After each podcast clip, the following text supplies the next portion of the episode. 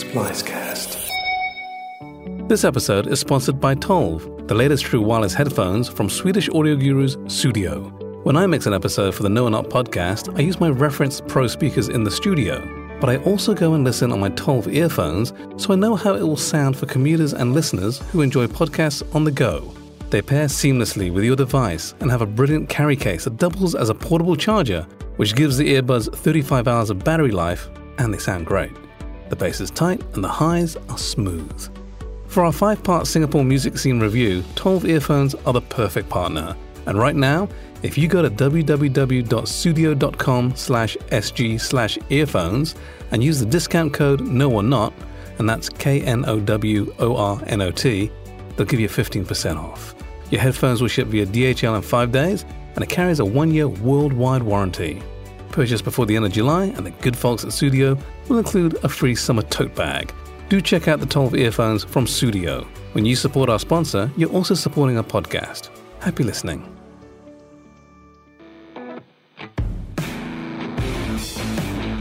Welcome to the Crafted by series from the Know or Not podcast.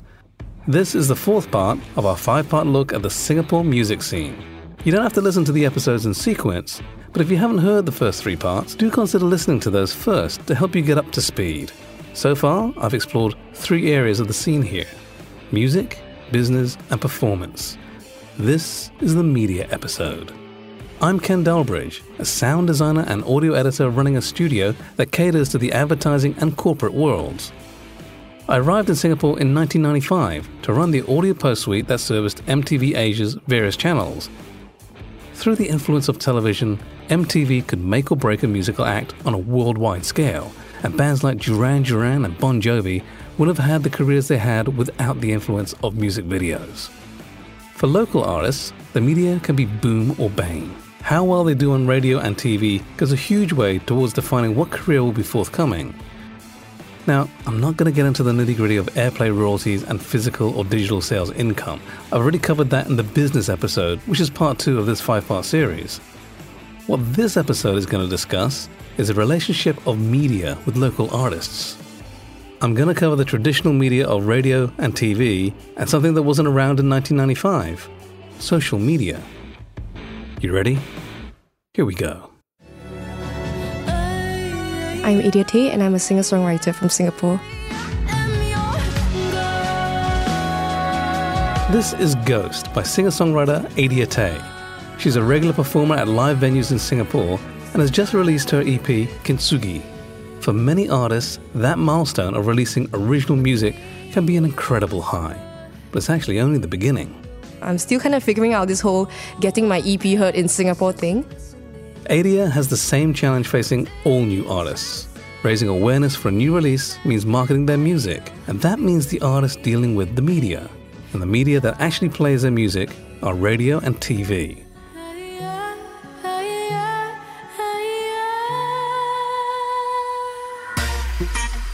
TV's audience reach is huge, especially when a challenge is broadcast regionally, as was the case with MTV Asia. When MTV Asia launched from Singapore in 95, it wasn't the only pan regional music channel in Asia. MTV first launched in 1991 on the Star TV platform out of Hong Kong, and when MTV left that platform, it was replaced by Channel V.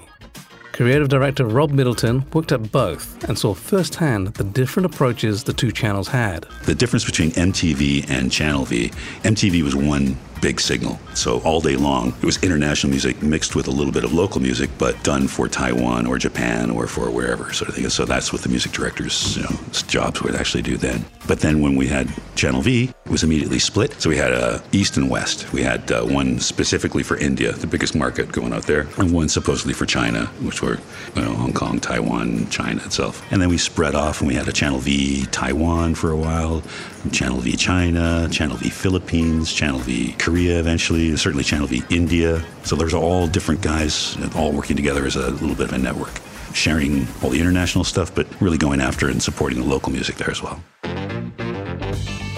You can't really blame MTV in hindsight. Back in the late 90s, if you compared a music video from a local band up against a video from an international act like Madonna, it was no contest. The budget for a Madonna video could easily be 10 or even 100 times bigger. But Channel V's approach was definitely more localized.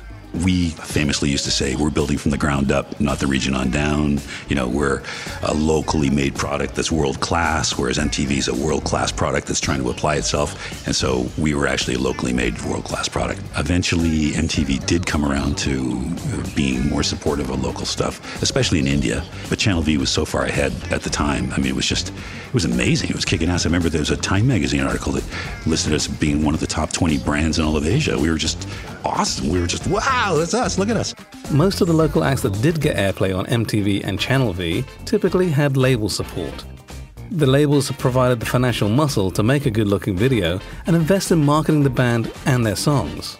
Getting radio play was less difficult, especially if the quality of production was there. Even in the 90s, the pro tech for creating music was becoming more accessible. And right now, top end music software can be had for under $1,000. And radio pays royalties.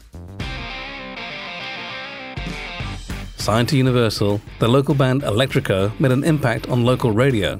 This is frontman Dave Tan no one had heard a, local number one song on the radio in years. Yes. I mean, decades yeah. even. I don't know whether there was a novelty in that or people were just craving for something local to be proud of because that was the generation. I think that was the cusp. The internet had just started to kick in and the world was now, we now global, you know. And when we're global, I think as a Singaporean, you want to be able to stand on that stage and have an identity. So people started wanting to have local things to be proud of and, and to have a song on the radio that topped everyone else from around the world was something they wanted to embrace. And that took off, and suddenly all eyes were on us. To help understand how radio stations support local music, I reached out to Nick Shields.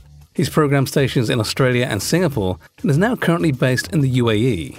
Airing music from local bands has been a tried and tested way to kickstart careers local media has a has a responsibility to its local audiences, right? And also for radio stations to promote local music, I think it's really important because uh, radio in general is the lifeblood of of the community, right? It should represent the town in which it's broadcast in. So if you're programming like a top 40 station, for example, and I've worked in many of them now in, in Singapore and in Australia, you only have 300 songs or less to program and to play, and you have to work out what's the best songs that I want to play that the audience is going to like, what songs do I know they already like, and what songs can I introduce them to? And then if you're thinking of songs to introduce them to, you're really looking at, well, we've got really big international artists that we can introduce them to, and we've also got these local acts that we can introduce them to as well. The same level of scrutiny that you put against an international act is the same level of scrutiny that you put against a local act. When the quality of music doesn't match international quality, you have to make editorial decisions. And sometimes I believe that the right editorial decisions are not made, and music stations don't do enough to promote local music. But it's not because they don't want to, it's because of how the, the system is, is set up. But that didn't stop Nick from doing what he could to promote local bands through airplay. I make a conscious decision to find local artists that would be able to meet those standards in our playlist. So when I um, first came to Singapore, I spent a lot of time going to gigs and listening to live acts and I went to a lot of effort to go and reach out to artists, to artist managers, and to go and make and build those relationships, to go and find those artists and get them, you know, either to a level to, to work with giving them feedback and what would work to get them on air. Because, you know, obviously when we're playing music on air and we want it to match, we want it to sound like the international stuff, we want that level of standard there. But people need to have those really awkward and really honest conversations in order to to get everybody to a level. And I'm not saying that the conversations that I had led to that. Um, there's also a lot of other things that are happening in the industry at the time with a lot of money being pumped into local music production and also technological advances in terms of, you know, you can program really, really good music from your bedroom or from your laptop now. You don't need to go and spend lots and lots of money on a really expensive recording studio to get a, uh, a really, really good sound. There's a big reason that Nick loved to play local bands on Singapore airwaves, because they put money in their pockets in the form of royalties, which can be a big psychological boost for a band when they're first starting out and wondering if they're ever going to be able to earn a living through their music.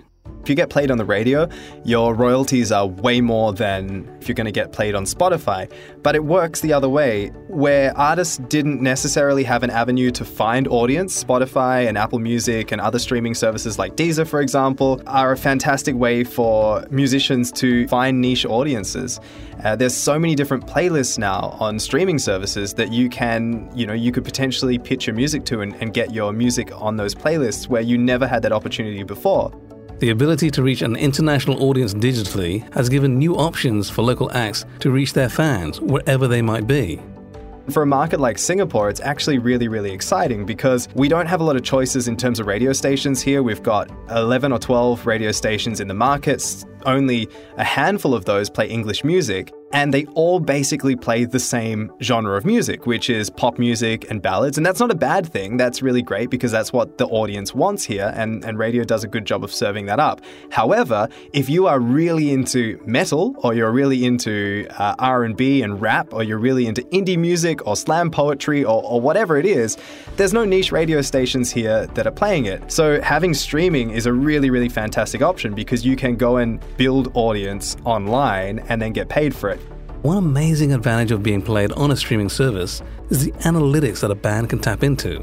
Nick explains. If you're really savvy with it on the business end, you can go, look, my streaming numbers work really well here, here, and here. If you have a big audience in a country that has one of those niches and they have a radio station that plays that niche, you can then go and say, look, you know, I get 200,000 streams in Sweden. Uh, you know, metal is really big in Sweden. Here's my song. It's really successful in your country. I think you should play it on your radio station. Radio and streaming services, they both supply uh, different avenues for you to get your music out there and for you to monetize that music too. Once you get airplay on local radio and you get streams online, it's not the end of things. An act has to maintain and grow that engagement. Beautiful thing about social media is that you can find your niche, you can find it relatively easily, and then you can interact with them on a daily basis. So even if you're not putting out music, you as people behind the music, you can connect with your audience there.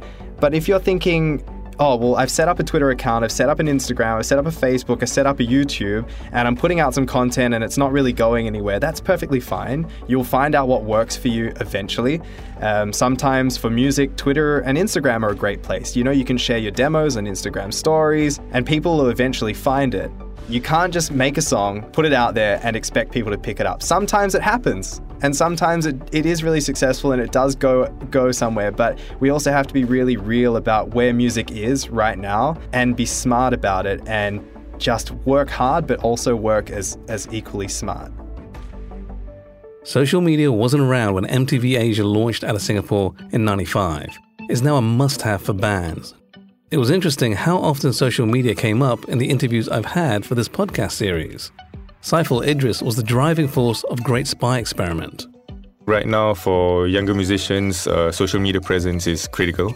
Yeah, it's, it's really all about how you, you kind of uh, leverage on social media to reach people.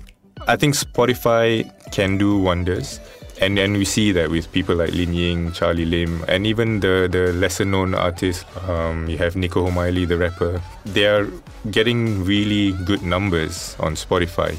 So I, I guess Spotify is doing its part, and, and I think that's great. It, it's really about the, the online presence. Um, during our time, it was about what you do on stage, gigging to as many people as possible. Now, that's not as critical as what you do online.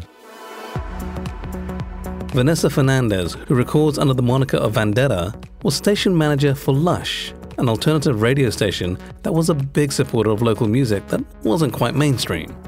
I asked her about being on both sides of the same coin, being the one in charge of a station and also someone who was creating original music because I studied mass communication in school, I had an understanding of media and the media business. And because I was an artist, I understood the people who were part of this community we were trying to promote. So I felt it put me in a position where I could take on what were the needs of both sides and try to figure out ways in which to have win win situations for both.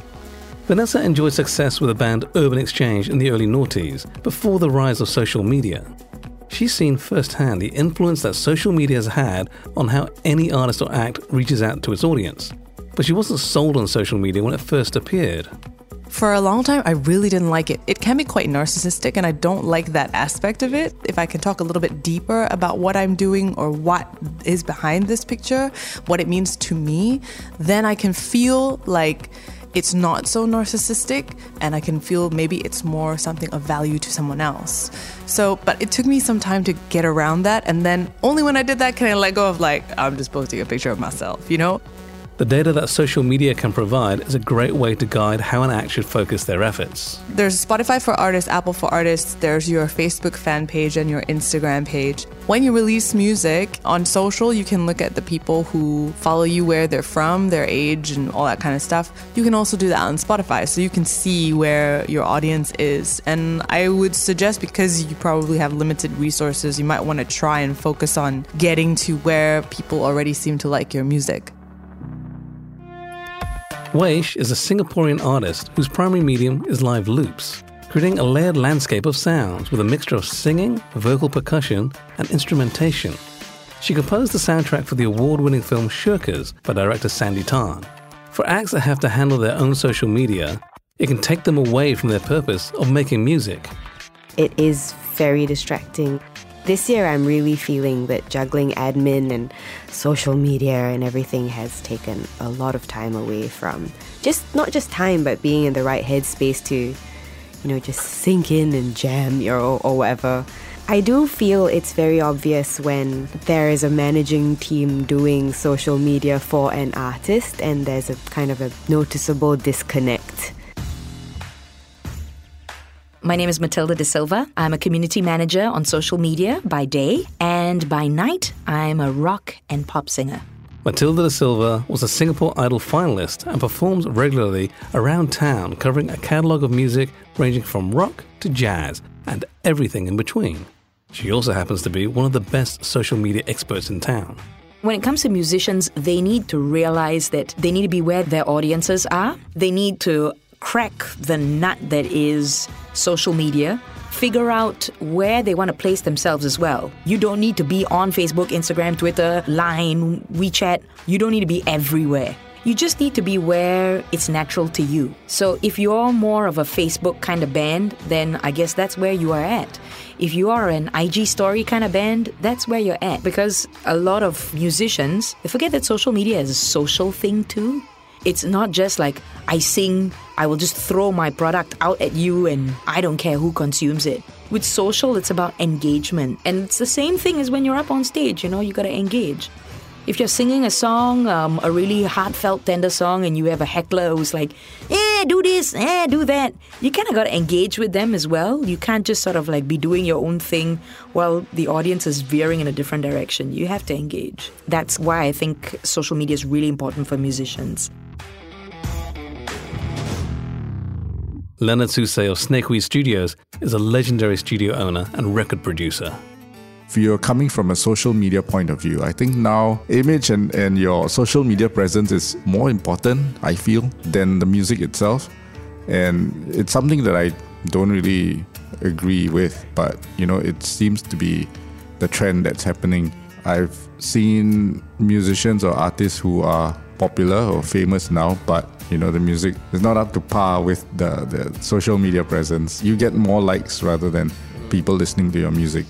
And the likes you get are not because they listen to your songs, but more because you know you're always present on social media. You're always you know wearing the right clothes, uh, taking the right photos, the right selfies. I just hope that a lot of musicians now focus more on what's more important to me, which is the music.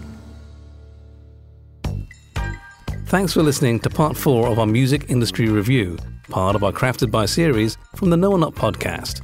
It was written, recorded, and mixed by me, Ken Delbridge. This episode was sponsored by the new True Wireless Headphones Tolv from the audio experts Sudio. Go to www.sudio.com slash sg slash earphones and use the discount code NO1NOT. That's K-N-O-W-O-R-N-O-T and get 15% off. Your purchase will ship via DHL in five days and carries a one-year worldwide warranty.